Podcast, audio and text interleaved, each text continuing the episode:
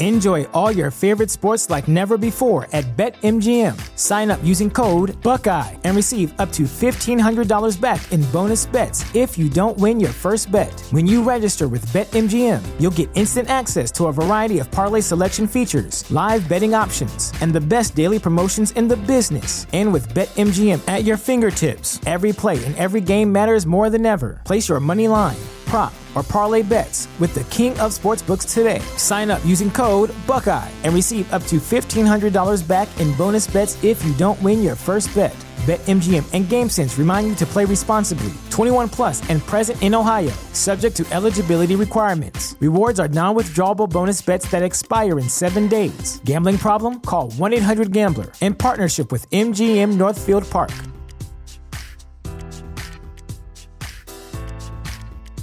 Support for this podcast and the following message come from Corient. Corient provides wealth management services centered around you. They focus on exceeding your expectations and simplifying your life. Corient has been helping high achievers just like you enjoy their lives more fully, preserve their wealth, and provide for the people, causes, and communities they care about. As one of the largest integrated fee only registered investment advisors in the U.S., Corient has deeply experienced teams in 23 strategic locations. Corient has extensive knowledge spanning the full spectrum of planning, investing, lending, and money management disciplines. Leverage Corient's exclusive network of experts to craft custom solutions designed to help you reach your financial goals, no matter how complex they may be. Real wealth requires real solutions. For more information, connect with a wealth advisor today at corient.com. That's C O R I E N T.com. Corient.com.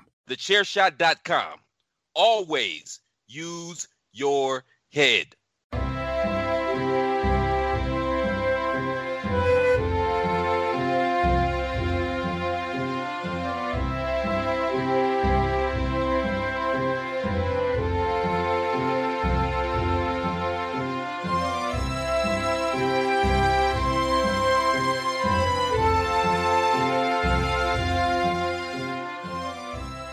Hello, everybody, and welcome to another episode of the Badlands Podcast, the only podcast out there that is 100% chiseled and is proudly part of the Chairshot Media Group. I am Mags, and with me, as always, on this uh, very, very special weekend recording, my podcast wife, Mr. Paul Tolley. Paul, how are you, sir? I'm feeling good. Cheers, Mags. How about yourself? Yeah, not too bad. Getting uh, getting into the Christmas spirit, uh, getting the last bits of our Christmas shopping done online because you can't go into stores uh, because everywhere's locked down. Yeah, I, have been searching all over eBay for for one of these vaccinations. Try and get try and get one early. There's no hope for you, Welsh. You, you, we, we're cutting you off. You're we're definitely last on the list. yeah. Welsh between the ages of 20 and 40, never getting it. No, exactly, exactly. Um, Paul, today we have got someone who I can't believe in all the episodes we've done, he's never been on this show. It's an absolute shock, and it's about time we rectified that. We've got one of the pillars of the of the Twitter wrestling community, one of the the standout creators in in our in our scene. It's Mr. Warren Hayes. Warren, how are you, sir? I'm doing very well, thank you. Thank you for having me, both of you, on uh, uh on your show, Paul. Uh, what's your name, Mags? Um, it's a it, it's a it's a it's a thrill to be here. Thank you very much, and it has been a while. It's weird, but uh, you know I've done a couple of your other numerous podcasts, so you know at some point I'm like, ah, I've talked to Mags before. It's cool. What, what a subtle dig! a couple of your numerous, many, many podcasts. So this is the first time you ever even really spoke to Paul. So yeah, yes. uh, I'm I'm I'm making it my mission to get Paul on on more more people's podcasts. I'm I'm he's reluctantly accepting me as as his booking well, agent. I mean, I don't want to air dirty laundry here, but I, I think you know I think you know I understand your intentions, Max. But we've talked about having Paul on my show before, and you straight out told me he's like, well, Warren, he's Welsh so I'm like, what, what does that mean? He says, trust me, Warren, he's Welsh. I'm like, okay, fine. But I, I, you know, I don't know exactly what that means. I know, I know, uh, you know, I know where Wales is. I understand, you know, that's fine. But you know, I'm not. I'm not saying. I'm not saying enough Max reason. is trying to bury you, Paul. That's definitely not what I'm trying to say. I would never do such a thing. Being Welsh is kind of like a blessing and a curse. Kind of like being French Canadian. Oh, wow. um, so, Warren, seeing as you've never ever been on Badlands, uh, we need to to hear your uh, Mount Rushmore of the greatest wrestlers of all time. So, uh, Paul, our resident accountant, can can add your picks to our collated list. So, who are the the four greatest wrestlers according to uh, Mr. Warren Hayes? Oh, okay, right. The greatest wrestlers of because I thought it was the greatest wrestlers in my mind because that's a whole different thing. that's very very different from the greatest wrestler from Ric Flair, Stone Cold, Stone Cold Steve Austin, uh, uh, Shawn Michaels. You know, because what I consider what I consider to be the greatest in my mind is very very different than what reality might want us to look. But that that's the beauty of this, though, because it, the the subjectivity of wrestling means that there's no wrong answers. So your, your greatest wrestlers, Well, May- let's see. Let's see if we can. if, if, if- let, let, let's put that to the test here. On my Mount. Rushmore. on my uh, the, uh, on my Mount Rushmore, Scott Putski, third generation wrestler, son of the great Ivan Putski. I think Scott's claim to fame was having a uh, a WCW World Heavyweight uh, Championship title match on an episode of Nitro 1998 against then champion Bill Goldberg, who defeated him in 52 seconds. Now, the great thing here, the great thing here about Scott Putski is that he had done absolutely nothing of note to warrant a world championship match, and yet he got one. So that to me is the mark of a great wrestler. All right. wow, Uh, a lot of people agree with you. That's his seventh pick. that would have Now- been awesome. my number next on my Mount Rushmore, above average Mike Sanders. Oh, I appreciate.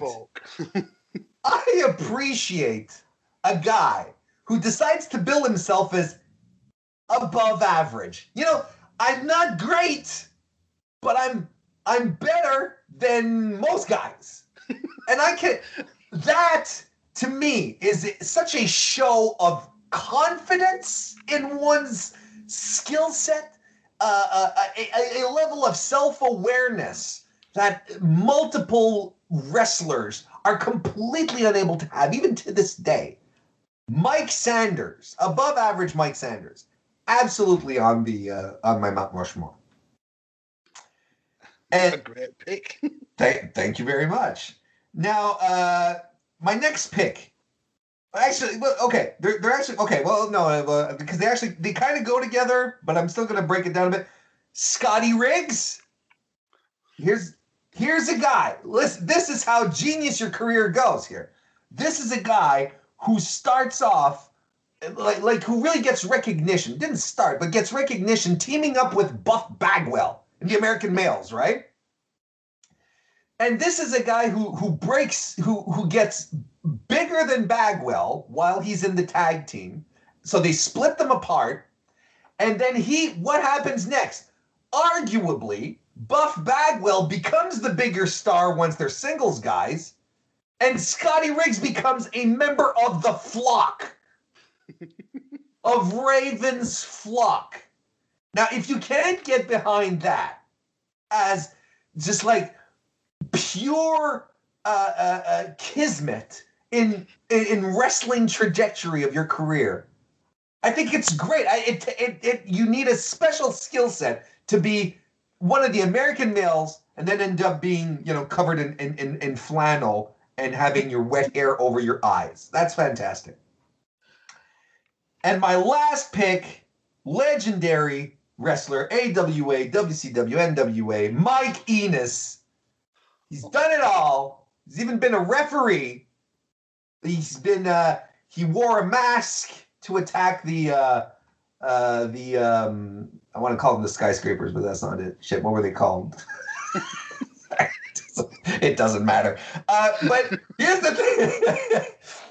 the, what's great about he this is why I, I I tie him in here with Scotty Riggs because they had uh, they had an absolutely horrible match on Clash of the Champions 1997. They're on a pay per view, and as you guys know, right? Clash of Champions. What does Clash of Champions mean? It means that all the champions are there, all the titles are defended. What title did Scotty Riggs and or Mike Enos have? None. so imagine, look at so this adds to the to Scotty Riggs's induction here as well. They didn't have a title, and they ended up on a pay per view where only champions are supposed to be fighting. And on top of this, they wrestled for about two and a half minutes, and it was shit, guys. It was absolute shit. If you can't appreciate the effort, the career that Mike Enos had to reach this point and have a terrible match on an evening where he wasn't even supposed to be there in the first place with Scotty Riggs, who was done with the flock, I believe, at this point.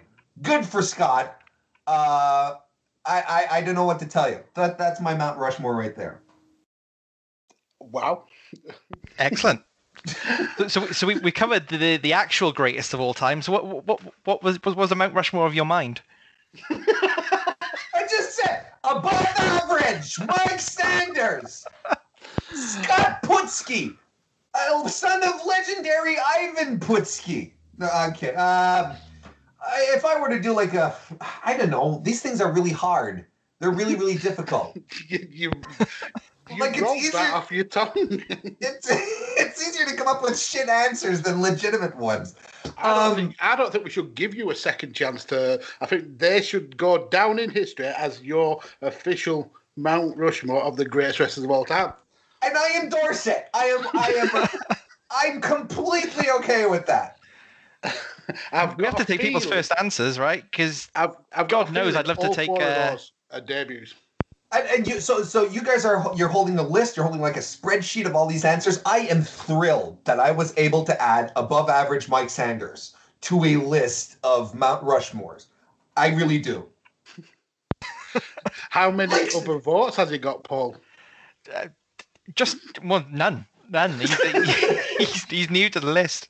Well, I, like frankly, that's how he's built, above average Mike, and it's so fascinating to me that he that he has the the that, that's it the, the self awareness to say, look, I'm not great. You guys are going to accept me for who I am. I love it. I can't. I cannot not get behind that guy. I mean, the average number of votes per person is 4.2, so he's not quite there yet, but Below average. he's below average. I'll make a case for him. I will. I will. Pre, I'll create a presentation deck in PowerPoint to back up my points. I'll make sure that he gets more votes. The, the worrying thing is you that you you convinced me that they all deserve at least a mention, and and these were all terrible, terrible wrestlers. He, he wasn't terrible. He was above average. Clearly not. One vote over four point one votes is not above average. Well, not yet. You have to let these things build. You know, it's like um, you know, at some point you you you- you're gonna be oh okay. Eventually he gets there. It's the little train that could. Choo choo, choo choo, Mike Sanders. I'm all I'm all aboard the Sanders Express. I, I guess if we add in every professional wrestler who's currently got zero, he, he might be above average. Just about. There you go. That's true, though. Like, uh, uh, Disco Inferno's not on your list, right? He's not, thankfully. So there you go. So he's in instantly above Disco Inferno. Then again, you know, uh, can of rat poison is above Disco Inferno. but- Whoa. this is turning into a shoot episode. wow. Before we start getting uh, cancelled by the wrestling community, Paul, does, does, does Warren's picks in any way affect the current collated Mount Rushmore? I've got a feeling it does. No, it's just it's just slowed my laptop laptop down a bit by expanding expanding my spreadsheet. wow. My picks, Well- my picks got crashed Paul's laptop. I love it. At least you've you've done something that hasn't happened since the very first episode. You've got four debutantes on on our collated list. Hey, you know what? If eh, it, it- I- I think it's important. I think these guys should be kept in in the conversation or a conversation anyway. Any type of any yeah, conversation. just, just in, in passing, a conversation in passing. yes. But we're up to 73 people now. Wow. 73 unique picks. And and sixty nine of them deserve it, and then obviously Warren's for. What does that mean, Mags? I mean, you've got a weird sense of the greatest wrestlers of all time. Yes, I do. you did say wrestling is subjective. So I did, I did. So if if you were to have a second bat at this cherry, who would you put on the the Mount Rushmore of the greatest wrestlers of all time? Uh, okay, but uh, but uh, this is informal because these are my my official picks are these Oh, four yeah, guys. they're they're done. Yeah. Yeah, Uh, I think you go with uh, I think you go with Stone Cold Steve Austin. Mm-hmm. I think you go with Ric Flair. never of him. I think you go with uh, Manami Toyota. Nope. And yeah, you do. Uh, and uh, jeez.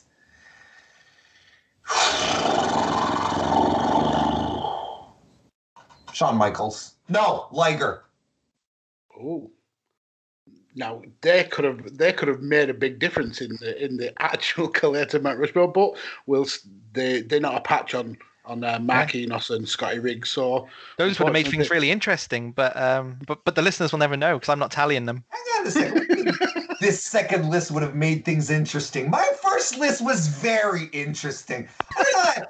You guys seem to, I don't know, feeling sort of, sort of weird being your guest right now, fellas. Starting to understand about the Welsh stuff now. wow, getting political, getting political. So, Warren, uh, for for your main topic, we, uh, me and Paul thought we'd go with wrestlers who have had success with multiple gimmicks. Uh, Yes. Now, by success, that's in the loosest sense possible. It doesn't mean they have to have been multi-time world champions. Just they've appeared on a show or two as a different gimmick. Um, Sure. So we'll uh, we'll go uh, and I promise, this I, I'm much more legitimate here. I promise. Are you casting aspersions that you may have not took the Mount Rushmore goat seriously? No, I took it very seriously. Uh, no, no, no, no. Excuse me. I took it very seriously. The legitimate, the legitimacy of any list can be challenged, right? And I myself say, well, maybe my, you could challenge my four picks, but no, I took it. I took it very seriously, Max. Would you say above average? Of Oh God, yes, absolutely, absolutely. See how my expectations have been tempered? It's fantastic. So let's go on to this main topic then. Who's your first pick on the Mount Rushmore of multi gimmick wrestlers? Matt Hardy. Oh, and I think I think it's hard. I I think it's hard not to to. I think it's hard to create a list like this and not include Matt Hardy, um, because he's it's not that hard because I did it. Me, me too. I didn't even consider Matt Hardy. oh No. really well. Allow me to entertain you, gentlemen. Um, the, the uh, I know, but on it like from Team Extreme right to Big Money Matt, where he was flaunting his money. You know, it's you don't know how hard it is to be Matt Hardy. You know that stuff. Uh, Matt Hardy version one, which was a gimmick which was really ahead of its time because he was using the internet back in the mid 2000s to to promote the Matt facts, and that was a big big deal. Um, it was super innovative at the time. Uh, so you know, Matt version V1, uh, Matt Matt Hardy version V1. Um, I don't know if you guys even remember.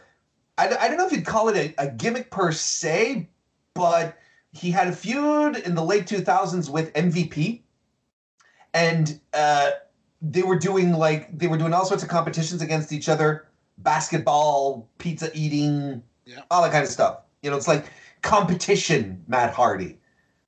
Um, and then of course, of course, the the cherry on top of it was is is, is broken Matt Hardy, right? Mm-hmm. Which revitalized his career and made him part of contemporary wrestling conversations uh, to this day.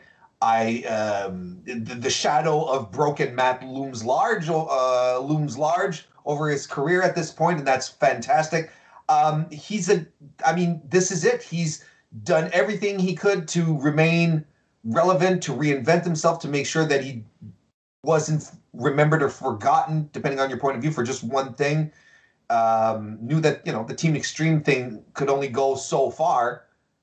Um, because he was getting old, his body was getting bruised, uh, so on and so forth. So, and and and at the same time, he wanted to remove himself from that. At the same time, you know, he, he didn't want to be the spot monkey all his life, and I can appreciate that. So yeah, Matt Hardy definitely on my on my Mount Rushmore. Yeah, it's a great pick. It's one, like I said, I definitely didn't consider, but even uh, it's stuff in in uh, AEW now with the the uh, Matt Hardy can't die and stronger than death stuff. Uh, sure. I, I remember reading a, a, an interview uh, with him just as he signed for AEW, and he said he's got dozens of characters like yeah. waiting in the wing. So yeah, this is a guy who, who definitely can can uh, put his uh, pull a character out of his out of his uh, magic hat and and reinvent himself. So yeah, it's a, a, great pick. Just one I didn't seem to consider. No, me neither for some reason, but it, it is a great choice and uh, and is a bit of an obvious choice, really. Actually. Mm-hmm. Yeah. So Paul, let's go to you for our first pick then. Okay. Imagine. I just want to put that. Imagine if if he had tried calling himself above average Matt Hardy. Jesus, how over would he have got? Matt Hardy version 1.5. Not quite version two, but still a little better than one. wow. Okay, I, I, I surprised myself. It was it wasn't someone I uh, immediately considered, but after doing a bit of research, I've I've I settled on um, John Bradshaw Layfield. Mm. One of my picks. Yeah. Was it okay? Um, yeah, he kind of he, he kind of entered uh, entered WWE as uh, as Justin Hawk Bradshaw, a, kind of cowboy gimmick, which earned uh, earned a modicum of uh, modicum of momentum and a, and a pay per view match against Savio Vega. Um, he was managed by Uncle Uncle I don't know how to pronounce it. Is it Zebekiah?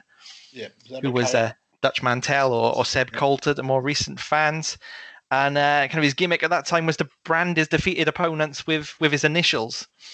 Um, he was then uh, paired with Barry Windham um, in kind of a similar gimmick to, to, the, to the previous cowboy gimmick in, in the new Blackjacks. And then came the real kind of first real gear shift into into the acolytes when he was paired with Ron Simmons Faarooq. Um, and this is where Bradshaw came became immensely popular in kind of for the first time uh, in his brutal, stiff. Um, I presume they were devil worshippers. I've never really given it much thought, but were the were the acolytes devil worshippers? The the symbols that they had on the chest were were voodoo symbols. Yeah. So a kind of a perfect fit for the Ministry of Darkness, which was which was big at the time, and then obviously they went they changed their own tag team gimmick into the into the Acolytes Protection Agency, kicking anyone. I, I love that. I absolutely that, that was, was one of my favorite tag teams ever. They were fantastic.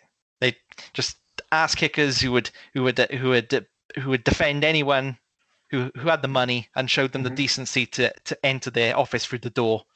that uh, door that wasn't attached to any walls.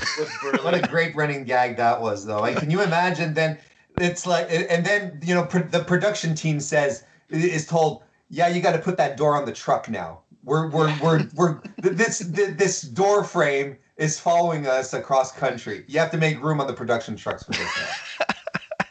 Well, it's brilliant. It, it just worked though. I mean, I, re- I vividly remember one where uh, Bradshaw forgot his keys to unlock the door, so he had to come round the door to get his keys. Yeah. To go back round the door to unlock the door. It's just, it was just comedy brilliant.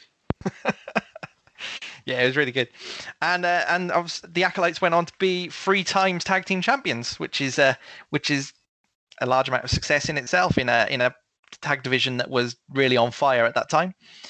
Um, but it's then when he went solo um, and kind of undertook the drastic gimmick change into into a rich trader, um, kind of a, a gimmick that mirrored his real life. That I think he earned single success that I, I, I certainly wasn't expecting. I don't know if any of you guys were expecting him to go on to become a a world champion when you saw him in the Definitely not. acolytes. Absolutely, definitely not. No. Of course not. Uh, Um, his, his his first title as as the newly christened JBL was uh, with the Great American Award, which he won for hunting illegal illegal immigrants on the Mexican border, which uh, which I'm sure is a great honor of his.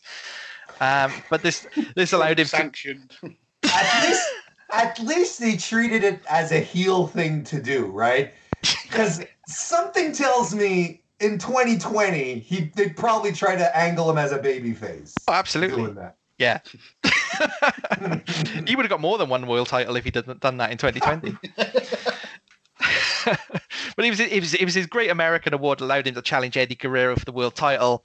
Um, he won their first encounter by disqualification, and then he won the the the, neck, the title proper in a Texas Bull Rope against Eddie Guerrero, and then kind of surrounded himself with the cabinet, which was which is kind of ironic given his prior gimmick was the one providing the protection, and now he was surrounding himself with with uh, protection himself. Went on to hold the title for a staggering 280 days um, before losing to John Cena at WrestleMania 21.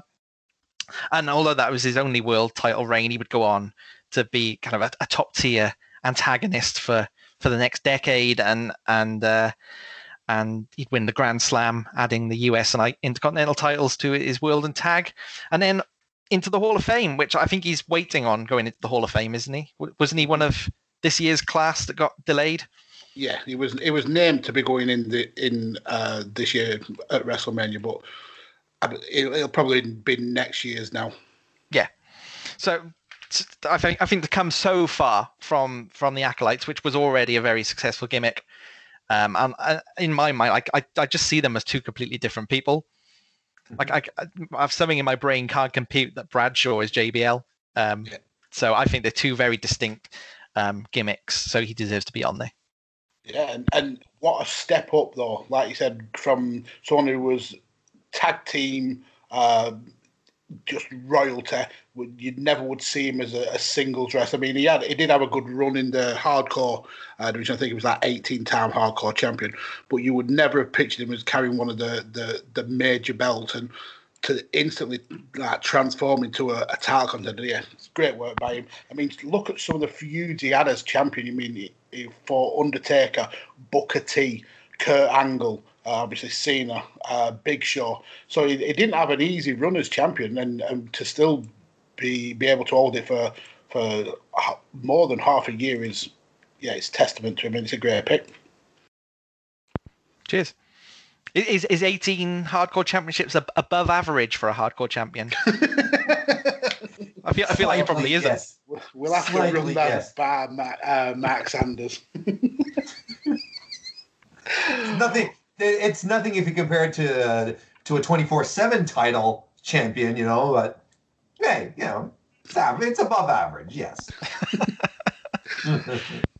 So you didn't incur a veto with that one, Paul. Um, let's go back to you, Warren, for your second pick. My second pick is going to be the man they call Sting. I have a feeling this is recency bias. Frankly, I know it's a la mode right now to do it, but uh, we've been we, we we were talking about doing the show before the Sting stuff happened on Dynamite at the moment that we're recording. This is already passed, um, and frankly, I had already decided about this because I think because of course, okay, of course we know the Surfer Sting, right? That's fine. Uh, we, we we know we know uh, we know of him.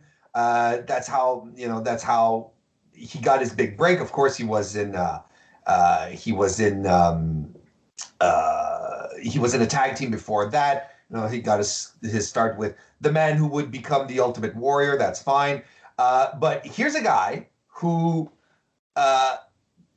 pretty much carried on his uh, on his back as the top baby face of the NWA slash WCW for years and years and years and years. He's a guy who was uh, NWA television champion. He was NWA uh, heavyweight champion. He was WCW US ti- uh, champion, uh, numerous, uh, multiple time world champion. He even held that um, that international world heavyweight champion in championship in WCW. If you want to remember that one, of course, tag team champ with Lex Luger and uh, um, all that stuff, right? The accolades of Sting are not to are, are not to be um, don't have ne- we don't necessarily have to run them down. He's had a legendary career, and as this as we like to call Surfer Sting, despite the fact that we never saw him surf, um, the he uh, he was the top baby face of that company when uh, uh, or at least the territories right at the same time and even in, in nwa he was he was the guy who was at the top of the company. He was that's why he had so many matches with Ric Flair. It's because they they were natural opposites and they made money together. And Sting was has always been one of the most over guys in the company a um an objective draw. At, at, The at that period. What's that That's why he had the nickname the franchise player. Yeah, absolutely, absolutely, and uh, and multiple time, you know, multiple people have used it, but never to that extent either. You know, Shane Douglas called himself the draw. Well, you know, can argue that's arguable, um, but uh, but in his but in his case, absolutely, like he was the guy that he was one of their top guys. The big change happens in WCW. Um, they hire Hogan. They hire Savage the WWF guys start pouring in. Suddenly, uh, new reg- regime changes, so on and so forth. Sting isn't exactly the top guy anymore, or at least his position is redundant. Let's put it that. Let's use some good old corporate uh, terminology here. He, his position as top babyface, uh, happy-go-lucky, slap hands with the fans, uh, uh, baby kissing baby face is redundant. Hogan is there. Savage is there. Like, okay, changes the dynamic a bit, and we sort of lose track of him for a while. Then he he slips to the he slips to the mid card. We don't see him for a while. NWO uh, happens. Where is Sting? What's going on? When he eventually returns, he returns with a, the gimmick that he's best known for, I guess, at this point the crow the crow stuff with the bat with the standing in the rafters watching the action with the you know the zip lines with coming out of nowhere and beating people up taking out the entire nwo all by himself. When you talk about a reinvention like that not only were people excited to see sting back because you know if you were a wcw guy and wcw faithful of course you want your guy to come in and run off the NWO, these WWF invaders, essentially. You want him to come and run them off. And he comes because he's now he's in this dark place because WCW abandoned him. They shoved him to the side when that when Hulk Hogan came in. It all made sense on top of it. Paul, Mags, it all made sense. Mhm. So of course this is what we're going to remember mostly, you know, the the transition because that's the beauty of it is that it's not just a gimmick change. It's a character change and it all flowed so naturally. It j- everything connected it made sense. You remember remember when wrestling used to make sense guys? There you go. So long ago. but i think there was a peak that was achieved and it's one that unfortunately not a lot of people are privy to just because of the nature of the beast but Impact General Manager Sting is probably his most entertaining work. Do you are you guys are you guys familiar with that period of his career? Yep. I'm not. He went insane. But like delightfully Joker insane kind of thing. He ever his decision week after week he be, he just became enraptured and enamored with himself. The power went to his head and he just completely lost it. So everything that you got to know about Sting, the dark, brooding, white, the white faced um, uh, white face paint, uh, baseball bat, trench coat wearing Sting was completely out the door. Here you had a guy who was on, on, on camera giggling like a schoolgirl with Madison Rayne, right? Uh, he just went completely nuts here. And is probably one of the greatest general manager characters the world of wrestling has ever had. I sincerely believe that because he was just completely nuts. Completely nuts. And I loved it. He he tried, he dared to do something absolutely different. Com- like kind of like the from Surfer Sting to Crow Sting. Something you're like, wait, are we really going from this to this? The two extremes. Now we're going from we're not just reverting back. In fact, he wasn't a baby face. We're not reverting back to a baby face mode. We're just going. We're just going nuts. The years of wrestling have got to Sting, the, and that was that was fantastic. He, he barely wrestled anymore. That wasn't the point. The point is that he was just batshit insane, and I loved it. Absolutely fantastic. And that being said, you know, considering the recency of his return and so on and so forth, I'm I'm super happy that he's come back. He brought back probably his most beloved gimmick, I'd say.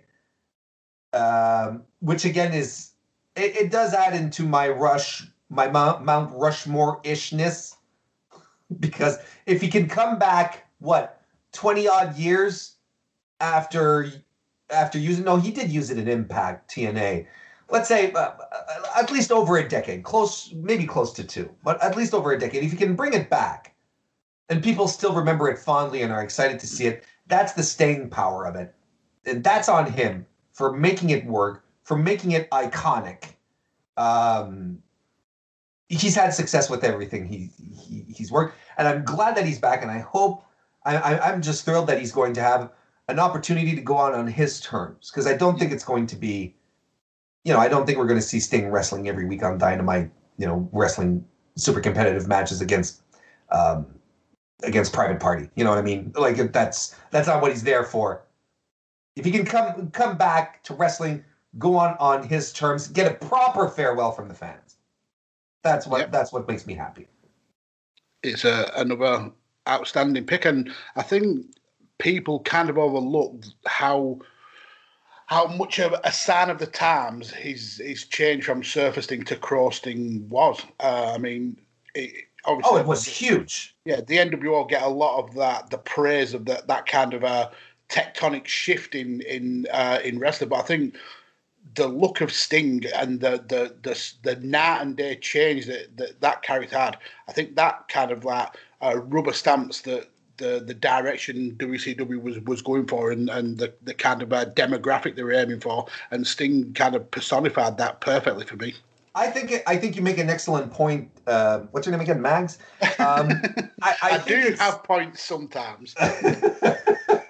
I know, but I really do believe it's an excellent point because uh, yeah, everyone was like the NWO Hogan turning heel, you know, kind of thing, but if you were a, a, a an NWA slash WCW guy, uh, one of these faithfuls, having Sting return with without the blonde hair crew cut, without the without the the the colorful face paint, this was just as huge, if not if not bigger for WCW fans, because this was such a transformation. It was a shift, a complete shift, and of course, leave it up to WCW to to uh, booking at the time to entice us with a Hogan Sting match for years, and then when we finally get it, give us an absolute shit show of a finish that what that never felt like the proper payoff for for the feud.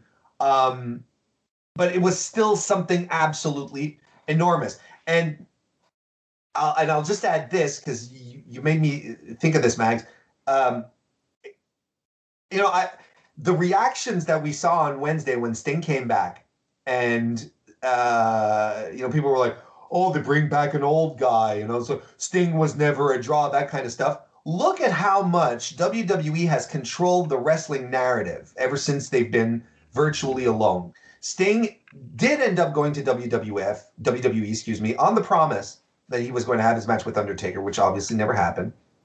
Um, but he uh, he he just disappeared, and he became he became a non-entity, which is insane. But the minute WWE controls the narrative on wrestling history, this is the kind of stuff that will fall through the cracks. You cannot talk about wrestling history, the 90s, uh, the, the 2000s, without talking about Sting. But if WWE decides not to talk about Sting, well, then we're not talking about Sting, and Sting is going to become a, a, a non person, a non factor in what we do as a wrestling company. And that's wild to me. So, I so to the fans who didn't understand or who just saw an old guy returning to the to wrestling didn't get it. And i don't blame them for not getting it. I blame uh, a single company who has been in control of the wrestling narrative for well over a decade and a half.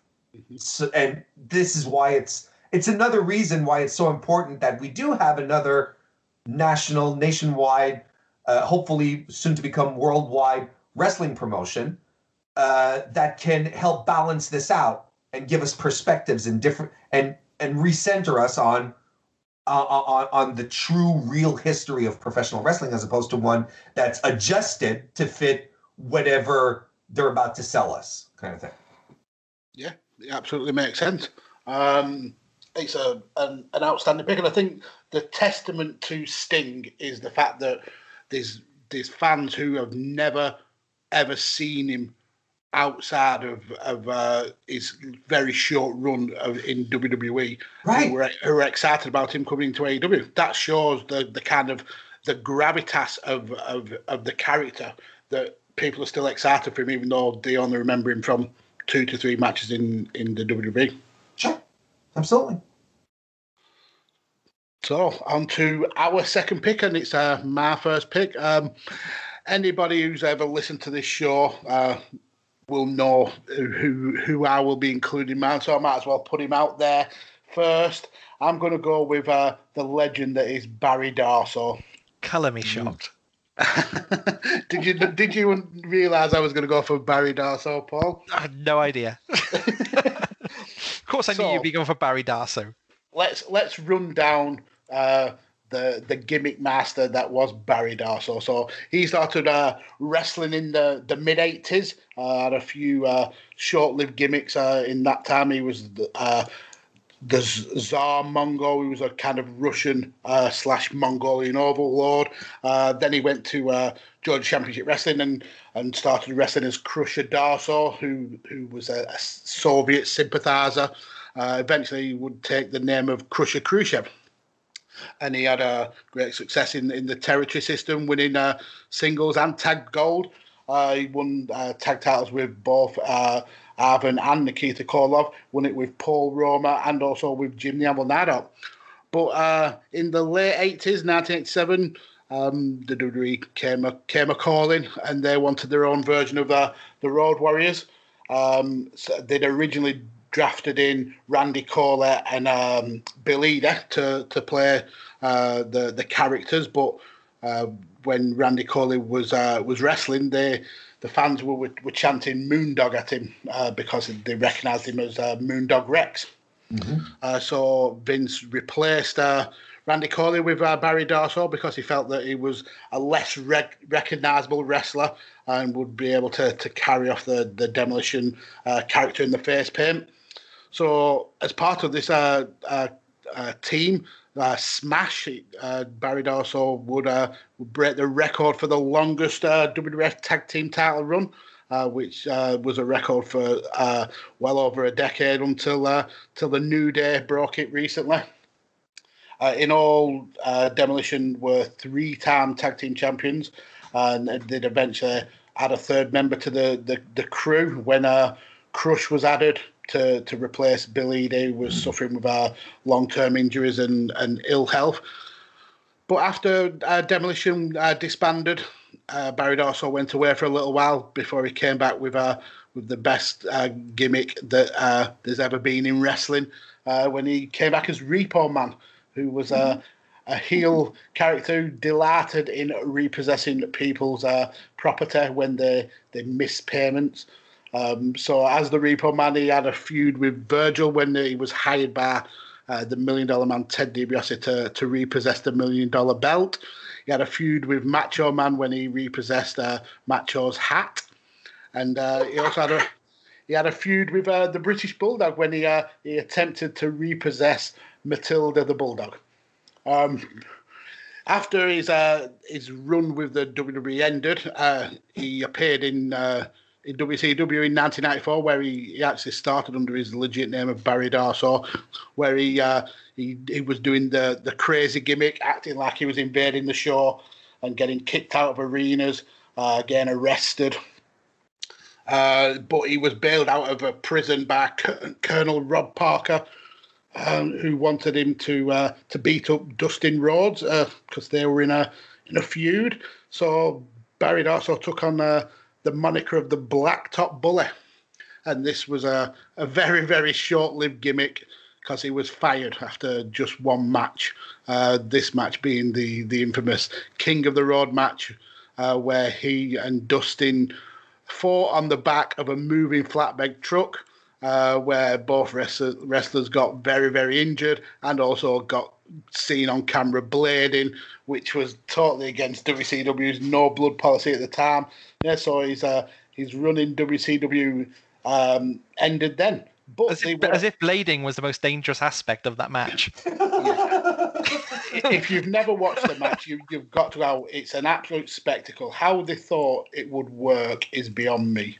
Um, but uh, Barry would actually return to uh, WCW with a new gimmick, uh, Mr. Hole in One, uh, where he played an evil golfer.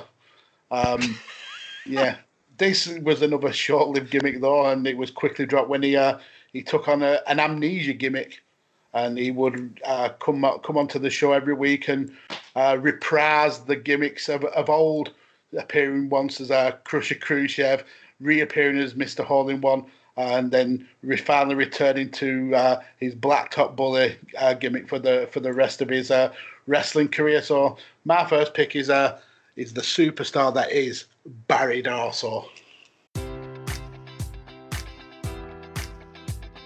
Enjoy all your favorite sports like never before at BetMGM. Sign up using code Buckeye and receive up to $1,500 back in bonus bets if you don't win your first bet. When you register with BetMGM, you'll get instant access to a variety of parlay selection features, live betting options, and the best daily promotions in the business. And with BetMGM at your fingertips, every play and every game matters more than ever. Place your money line prop, or parlay bets with the king of sportsbooks today. Sign up using code Buckeye and receive up to $1,500 back in bonus bets if you don't win your first bet. BetMGM and GameSense remind you to play responsibly. 21 plus and present in Ohio, subject to eligibility requirements. Rewards are non withdrawable bonus bets that expire in seven days. Gambling problem? Call 1 800 Gambler in partnership with MGM Northfield Park.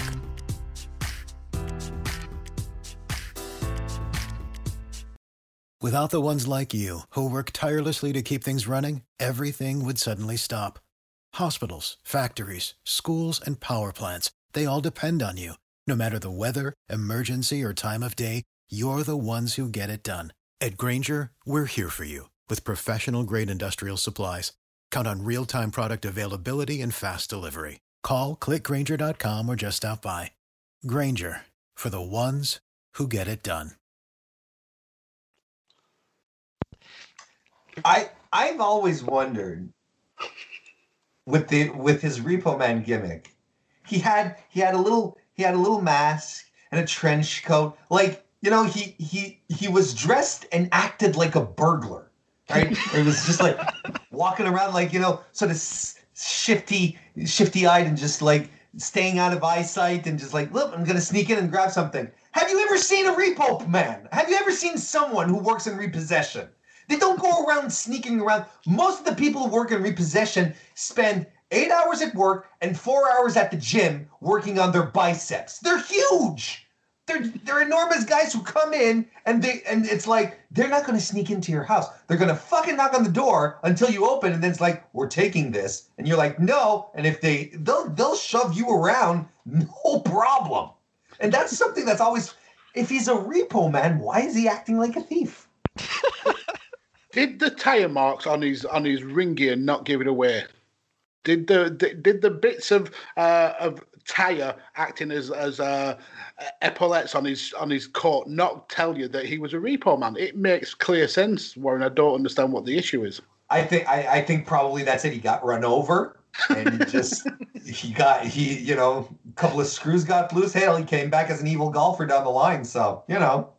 Yeah, and, and that's a gimmick that's been done time and time again, lest we forget Kerwin White.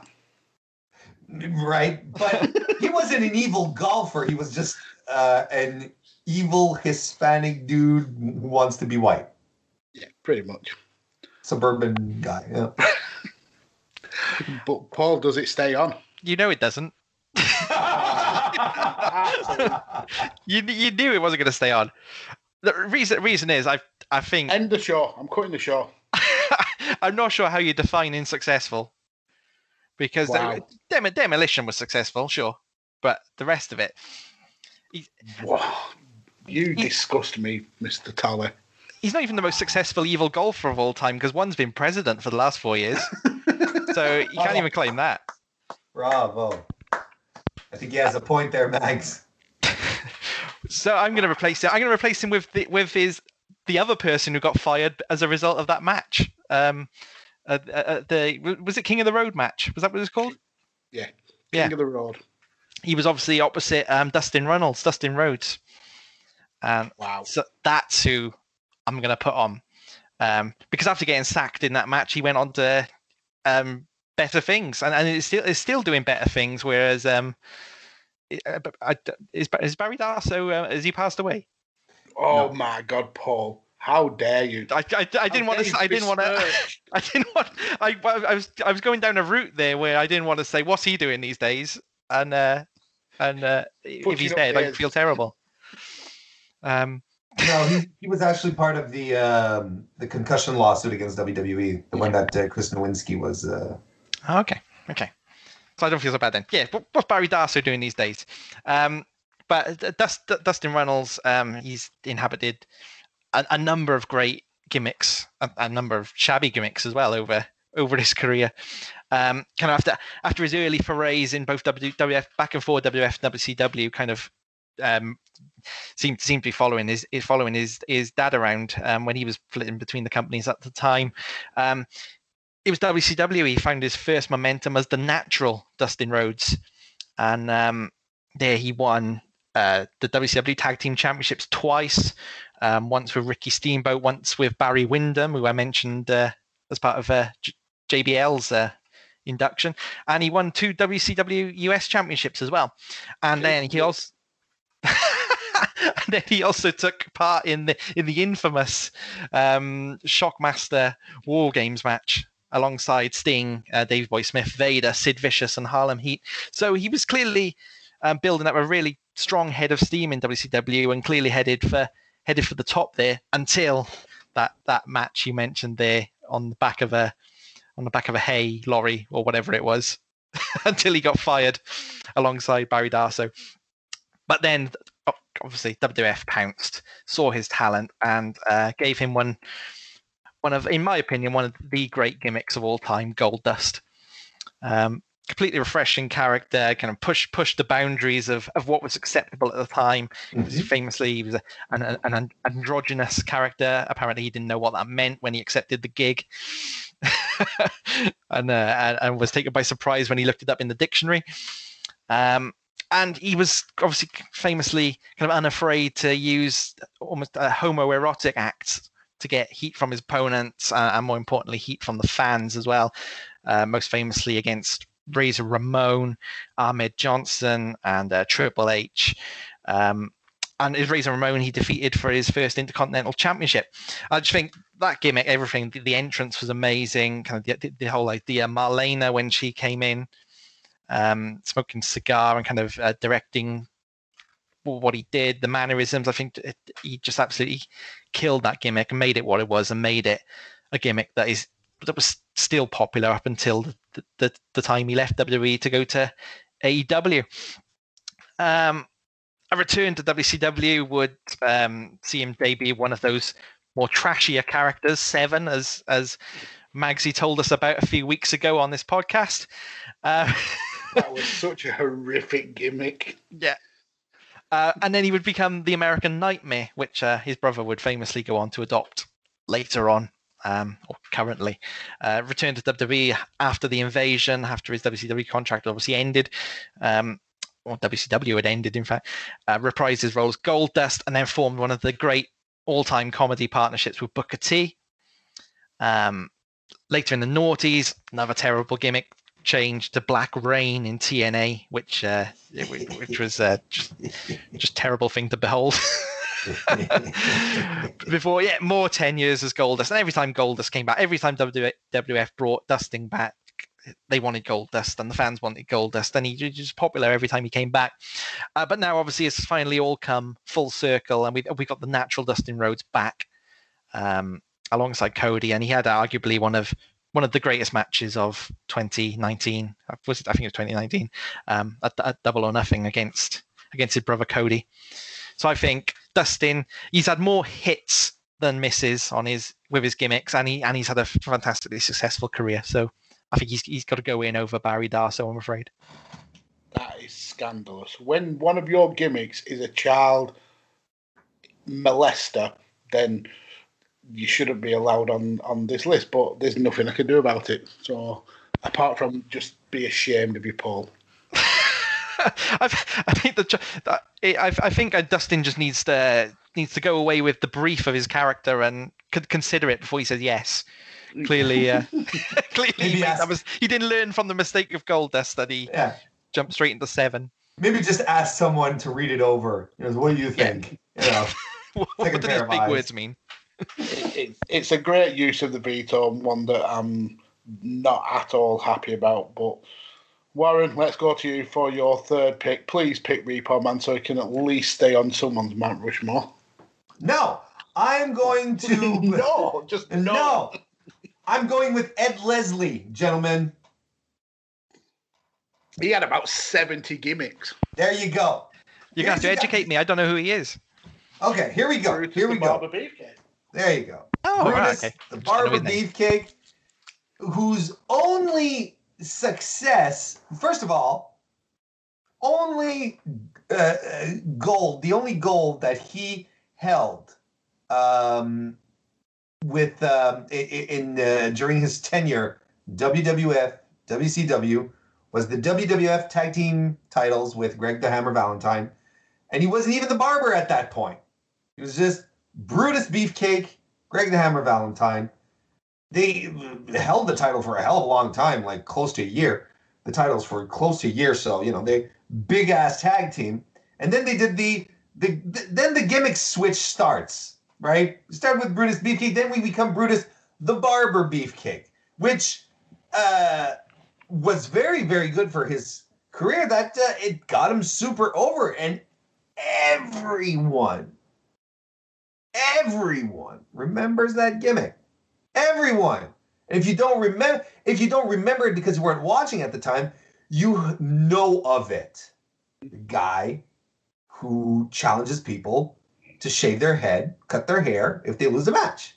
With shears. with shears. Well, yeah, he mostly used razors when it happened, you know, like electric razors, which which was a smart thing to do. But that that was the thing. And you know the the whole hair thing. Of course, it's a um, the the thing about hair in wrestling is that it's always been like this point of pride, you know, especially in uh, um, in lucha, you know, where you'd have hairs hair versus mask, and uh, you know, of course, we all know about how um, how terrible it is, you know, the the the level of indignity it is to lose your mask in a uh, in a uh, mask versus mask match. But uh, same thing with the hair. The hair is a big deal. It was always a big deal in, in, in wrestling. So it was nice to have him take that on. Now, here's the he he leaves WWF because Hulk Hogan leaves leaves, and he you know well even before that he had that horrible accident right. What uh, what was he doing? Parasailing, I think Yeah. was was the uh, was the activity that he was doing. I What's Uh, uh, yeah, I think he was parasailing, and then uh, uh, he was driven into by a boat uh, by a by a lady, weren't he? I think. Yeah, and and demolished his face, Yeah. and it's and, and he had his comeback, and people were legitimately happy to to to, to see him return, right? Because because his face was deconstructed, was just Yeah. smashed to bits. So um, so he comes back for a short while in WWE, but then Hogan jumps to WCW, brings a couple of his pals along, and Ed Leslie is his is his number one friend. He's a top pal. It's so he comes in as Brother Brutai or Bruti. I'm not quite sure. I don't remember how. And that was that was something that was so that was something, but quickly that was very short lived. He became the more better known Butcher, no relation to the current AEW tag team. The Butcher, with which he formed the Three Faces of Fear with uh, Kevin Sullivan and uh, uh, uh, uh, uh, Avalanche. Um, was that? Um, yeah, Avalanche was what he was called. No, what was he called then in WCW? John Tenta. It doesn't matter. Yeah, it was the shark. Was it the Shark in, in WCW? Yeah. Yeah, okay. But John Tenta, anyway. Mhm. Was another guy who has multiple. Anyway. Um, but so he does the butcher thing, three faces of fear. Then the the um, uh, that disbands, and he becomes the man with no name. You see, he gets amnesia, not unlike your boy Barry Darsow, right? He where he he he he gets amnesia, forgets who he is. But then he becomes the Zodiac, which is another one of his most memorable gimmicks, as he returns with Kevin Sullivan to create the Dungeon.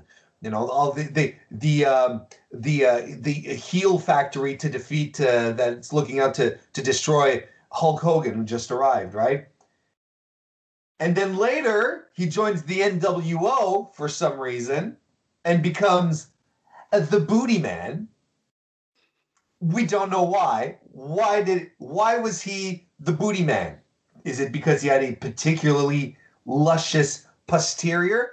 No, not you know that was that was Billy Gunn's thing. Is it because he liked uh, to uh, to acquaint himself with other individuals' uh, uh, uh, rear ends? Maybe, maybe he, but that was never fully exploited. We don't understand why he was called the Booty Man, but yet here we were, fully grown man wearing black and white, lots of leather, calling himself the Booty Man. Anyway, I I digress.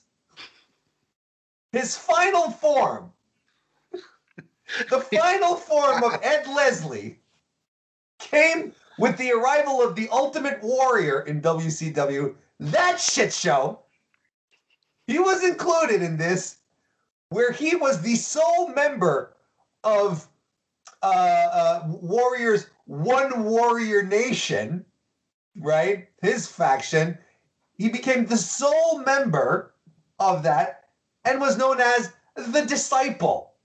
And what did he do? Well, he sort of ran around with a similar trench coat to Warrior, and he wasn't, he was barely used because Warrior was in and out in a blink, and it was awful, awful, awful. Now, why, why do I want this guy, Ed Leslie, to be on my Mount Rushmore of top gimmicks, despite the fact that he never won a singles title?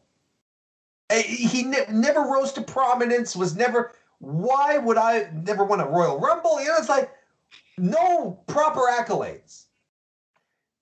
Here's a guy who's been through so many gimmicks and yet was able to foster some sort of career out of wrestling here despite having despite having the most moronic gimmicks yet so memorable nonetheless so terrible and sideshowy that despite it all we look at them today and they're like this is ridiculous but in a good way.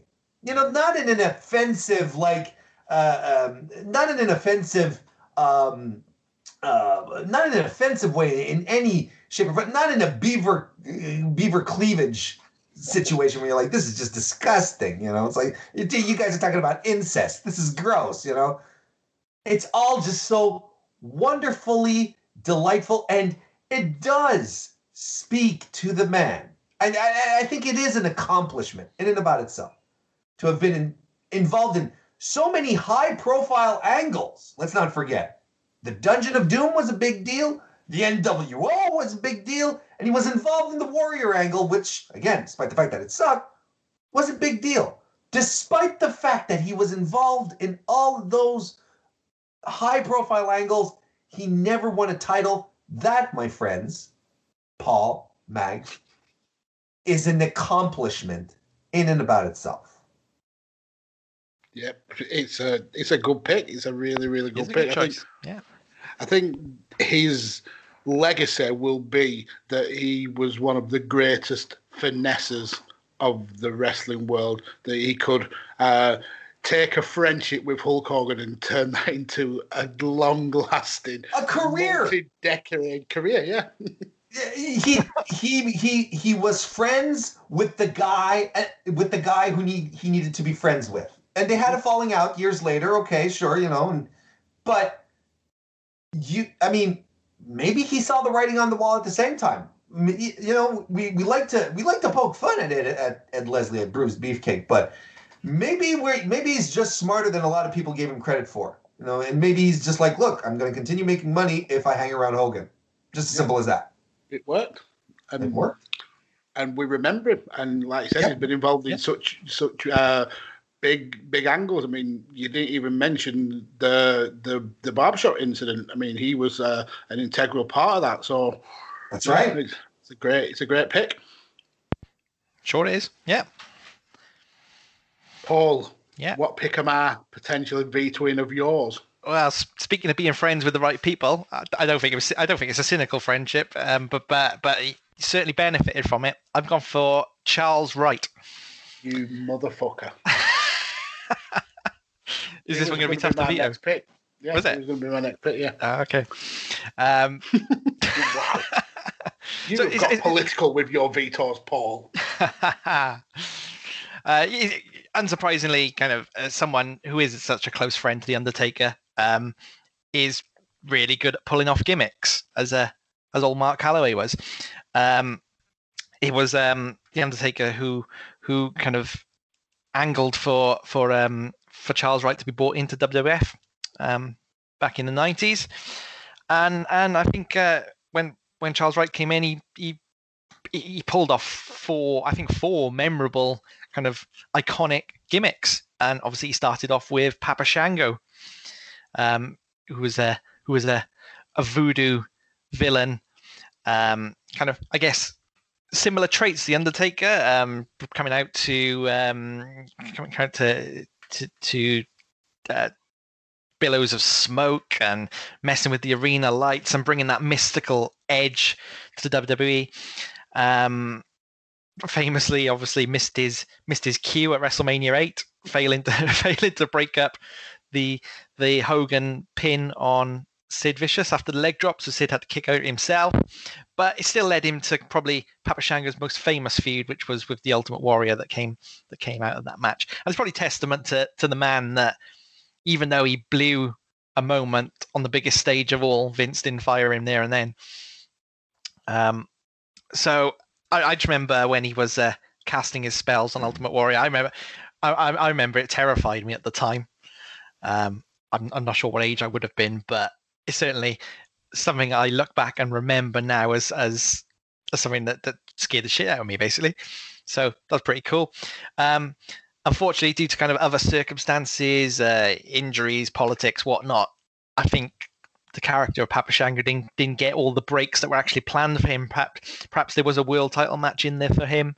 Yeah, Again- he- again- well, he, he had a, a match against Bret Hart for the title. Oh, he did, yeah, yeah. But I think he was, I think he was D1 against Warrior, wasn't he? Uh, well, actually, it was it's it was actually meant to go up against Sid, but Sid got uh, fired right. from the company, uh, uh, and that's when they transitioned into the Warrior storyline. But yeah, Right. it was meant to be a big a big player. Yeah, so so who knows how, how far he would have gone if, if things didn't kind of conspire against him. But uh, apparently, uh, it, it, it wasn't a gimmick that was massively popular with fans, even though I look back on it quite fondly. And uh, and and Wright was uh, released, um, but it wasn't long until he returned again. This time as Kama Mustafa, which uh, apparently was a Um, no, no, no. no, It was just Kama when he first came back. just Kama. Okay, It was Mustafa when he joined the nation. right. Okay, just Kama then, which was I think is like a, a kind of a, uh UFC fighter gimmick. Yeah. Um, again, it was short-lived, but he he was in there mixing it up with um with kind of the the upper echelon of talent. Again, th- this time his friend the Undertaker, who he who he stole the urn from and melted down into a necklace. Yep. Which is probably his his biggest biggest act. But again, um, release. Uh, he got he got released yet again, but similar to Dustin, he was he was pulled back. Clearly, um, clearly a popular guy amongst WWF management. He returned this time as part of the Nation Domination, as you rightfully said, as, as Kama Mustafa this time, playing kind of an integral part in that whole gang warfare bit of 1997. Oh, that's one of my favourite. eras loved it. I loved it. Yeah, the gang wish it- rules era. Gang rules. I wish they'd bring back. Um, wish they'd bring back um, some more kind of stables along that. And, and Nation Domination really cool. I really like them as a stable. Mhm. Then out that once Nation Domination had, had, had fallen apart, probably came his mo- well, definitely came his most his most popular um, gimmick, which was the the colourful pimp, accompanied to the ring every night by his Ho Train, uh, the Godfather. Um, yeah, very popular gimmick, and it, and it won him his his first title uh, as as an intercontinental champion. Um, and kind of this, this gimmick now that returns every now and again in Royal Rumbles or backstage segments because it is is just um, it is it is a fondly remembered gimmick that that Charles Wright really made made his own, and uh, and it's actually the the gimmick that he got inducted into the Hall of Fame on. Yep. Um, but he also had time to to become the Good Father as part of Right to Censor. Um, which uh, he was originally a target of Right to Censor because of his obviously immoral behaviour. Lost to Bull, ways. his pimping ways. He lost to Bull Buchanan in a match in which he had to, if he lost, he had to give up his pimping ways. Um, so he joined Right to Censor as part of that. Um, and then, as I said, forevermore, kind of Godfather will turn up when you when you least expect it. Most more often not, showing up to talk his old pals out of settling down. Um, most famously, did this while Teddy Long was was getting married in the ring to Kristal. Um, Godfather came out, uh, tried to convince Teddy Long to to ditch Kristal at the altar and go back to having fun with him and uh, him and Faarooq. Um, Teddy Long turned him down, but Godfather left with with all of the male guests of the wedding, um, following the Ho train out, out of the, out of the service. I quite like. Uh, I, I watched it earlier. I quite like. Um, uh, you you could see CM Punk really wondering why the hell he's part of this. Um, and uh, yeah, like I said, uh, he would, he would go on to be, to be inducted into the Hall of Fame in 2016 as the Godfather, and in 2018 is I think the last time we saw him. Mark Henry and the Godfather met up backstage to discuss how they'd all grown up, and and Godfather, although he was still wearing the gear, he'd he'd he'd given up pimping, uh, just as Mark Henry had given up being sexual chocolate. And uh, I'm sure it's not the last time we've seen him, but but uh, that that was a, a fun little moment. I think on Raw 25. It's a great pick. Um, and I can't veto it because I was kind of it was going to be literally my next pick. You got anything to add? No, I think you you, you covered it really really well. Uh, he, he was literally the first person I actually started to research when when we uh, decided on this topic. So Yeah, me too. Me too. pick. And uh, I think the uh, the Papa Shango character was actually based on uh, a James Bond villain, uh, Baron Sameda. Baron, yeah, Baron Samedi, wasn't it? Yeah. Yeah, great pick, Paul, and great avoidance of a veto. You absolute I've won the veto battle again. yes, you have. I'm I'm going into the Hall of Fame soon. Warren, let's go to you and, and complete your Mount Rushmore. Um, Mick Foley. It's and I think Uh, I think this is. I think this is the guy. I think you really can't have you know a Mount Rushmore of successful wrestlers who've been who've been successful with multiple gimmicks, so on and so forth, and not not have him on it. Uh, from his beginnings in world class to the death matches, uh, was starting, of course, as Cactus Jack, right? And that's how he yeah. made his name. Cactus Jack, win world class, and then uh, really cementing who he was in uh, FMW all those years. That's where he, that's where he became uh, part of the um, the circle of king of kings of death matches back then in Onita's old promotion. Uh, his fights with Terry Funk over there were, of course, absolutely legendary, and with uh, uh, Wing, Can- uh, Wing Kanemaru as well. Um, I-, I don't think he ever fought Onita outside of a like a tag team or a six man tag or something like that. Because uh, I think at that point Onita had re- retired anyway. But uh, um, uh, he's you know he fought Hayabusa, established his legend over there. On on the on the North American on North American shores, well, you know, hardcore wrestling started to appear a little more. Of course, like he was, he did a stint in WCW, of course, that we all know. He won the tag titles again as Cactus Jack with Kevin Sullivan, uh, but the the whole FMW stuff um, with um, the whole FMW stuff with uh, uh, coupled with what was happening in ECW at the time as well really, really solidified who Cactus Jack was. Um, and because um, he had his hardcore matches here on North American soil under Paul Heyman, won the ECW Tag Team Championships with Mikey Whipwreck. Um, but then, of course, the big deal was him coming over, finally signing with WWF but creating an entirely new gimmick for him in mankind. And it's interesting because I, I, think there is a parallel to be made here with Mr. Wright, with Charles Wright, uh, with Papa Shango, because clearly the mankind gimmick was created to have something for Undertaker to do. Create this insane weirdo that hangs out in boiler rooms, that's you know that has that same type of darkness. I think this is what kind of what they wanted to do with Papa Shango as well, but oopsie poopsie, things happened for Charles Wright as Paul um, uh, as Paul uh, went through, and that never materialized.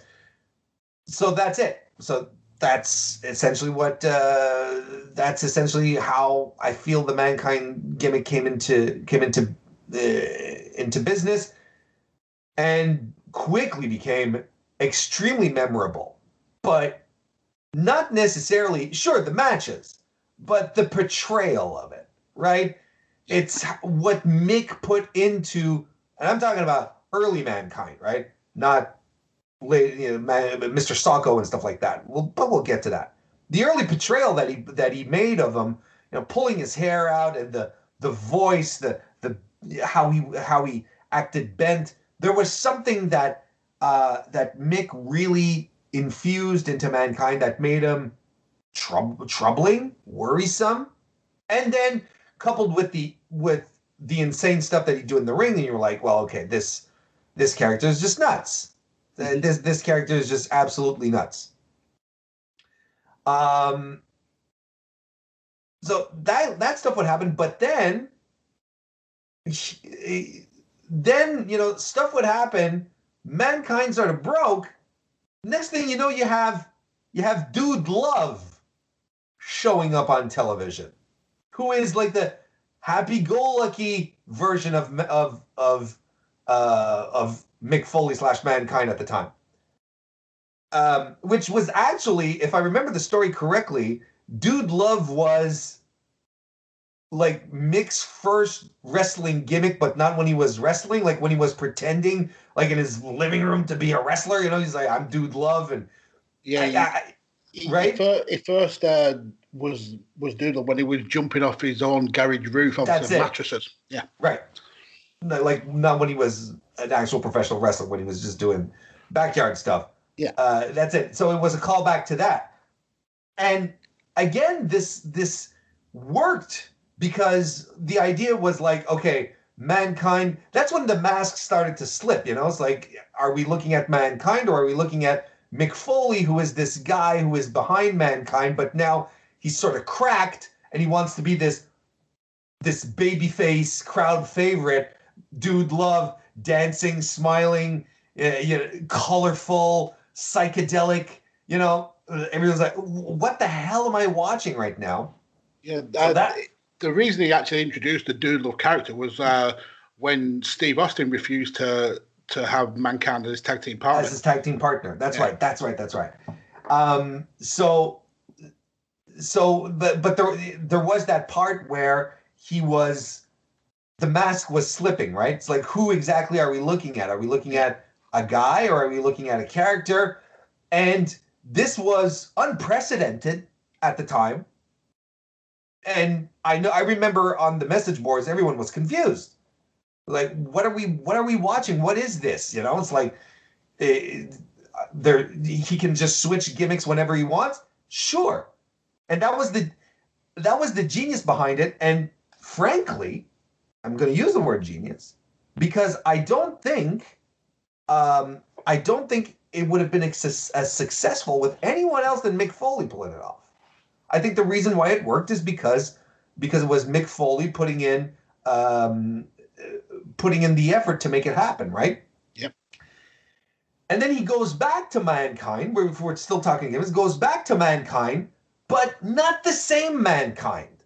Now we have a mankind who is affable, uh, jokey, Goofy. m- goofy, holding on to the naivete that was him, but uh, you know, the sort of impressionable, manipulative, not manipulative, but manipulatable. That's not a word.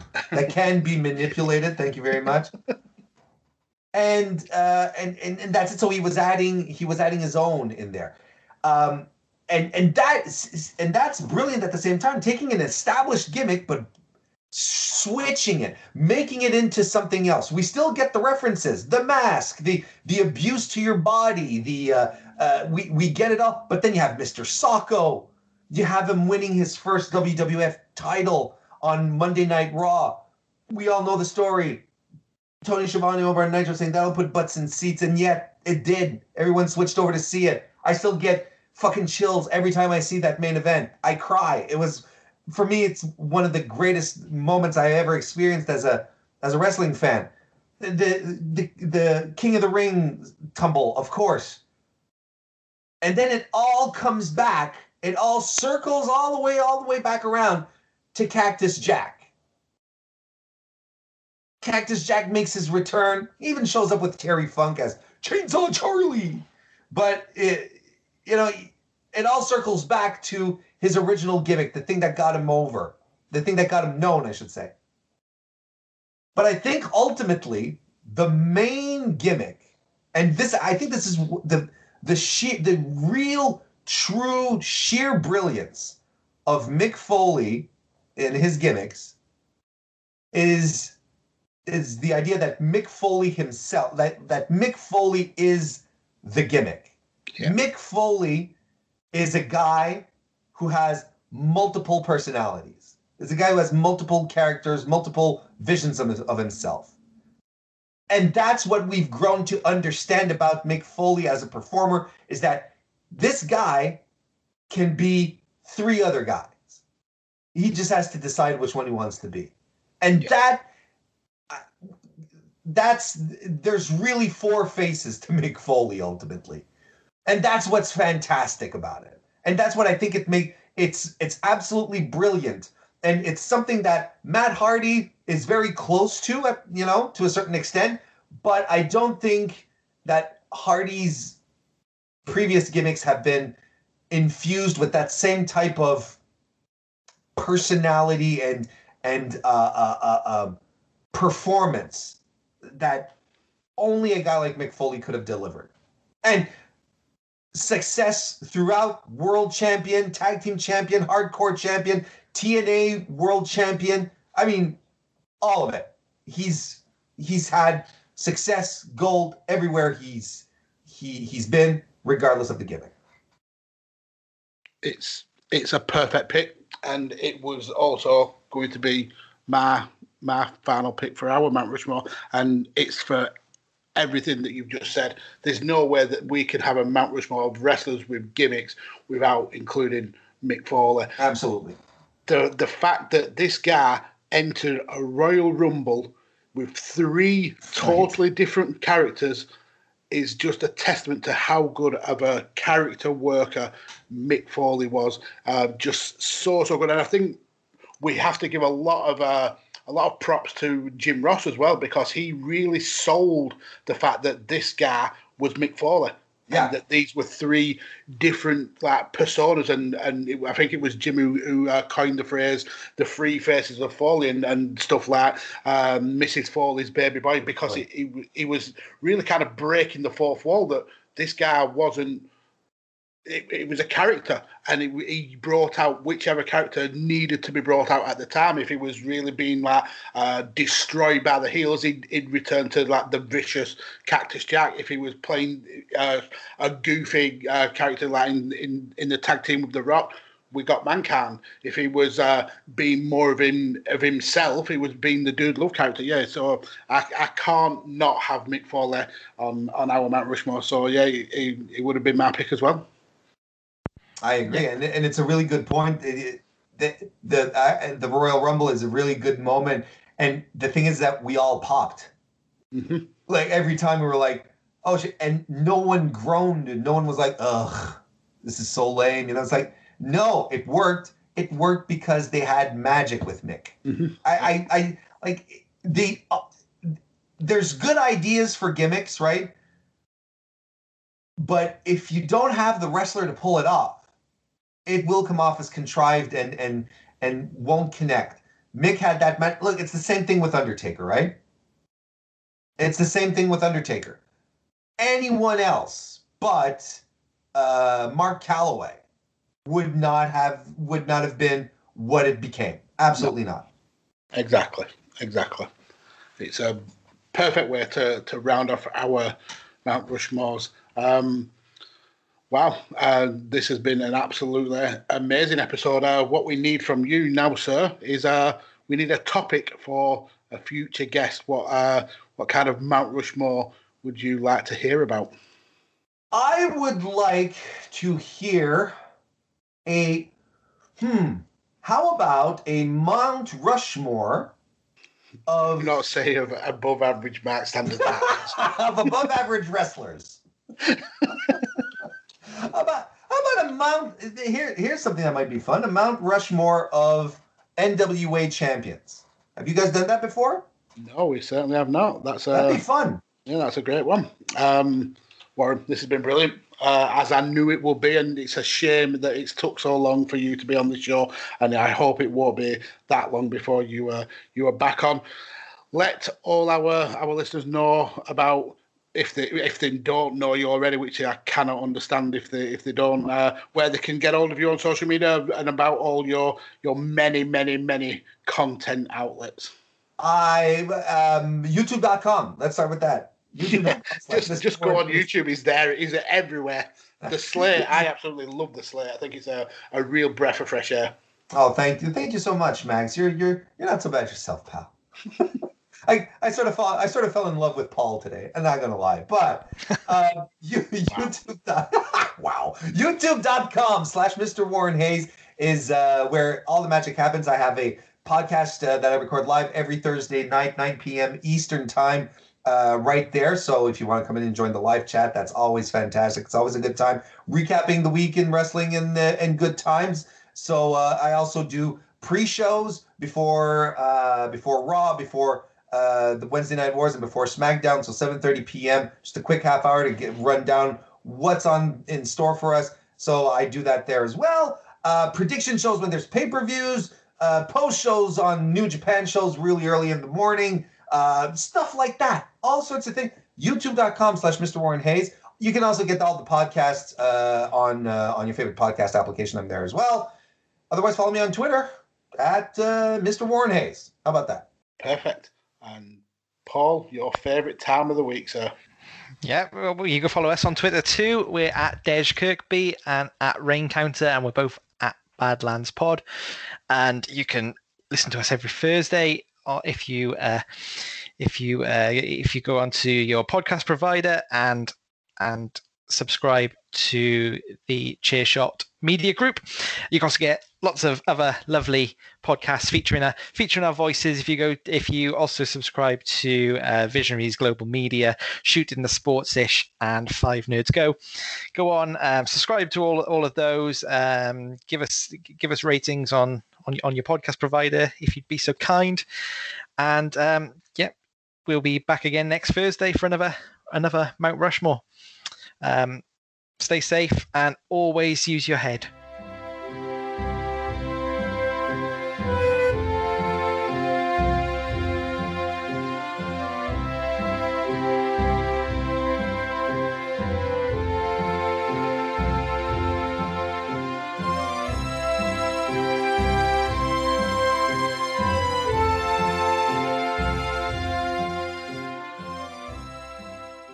TheChairShot.com. Always use your head. Enjoy all your favorite sports like never before at BetMGM. Sign up using code Buckeye and receive up to $1,500 back in bonus bets if you don't win your first bet. When you register with BetMGM, you'll get instant access to a variety of parlay selection features, live betting options, and the best daily promotions in the business. And with BetMGM at your fingertips, every play and every game matters more than ever. Place your money line prop, or parlay bets with the king of sportsbooks today. Sign up using code Buckeye and receive up to $1,500 back in bonus bets if you don't win your first bet. BetMGM and GameSense remind you to play responsibly. 21 plus and present in Ohio, subject to eligibility requirements. Rewards are non withdrawable bonus bets that expire in seven days. Gambling problem? Call 1 800 Gambler in partnership with MGM Northfield Park.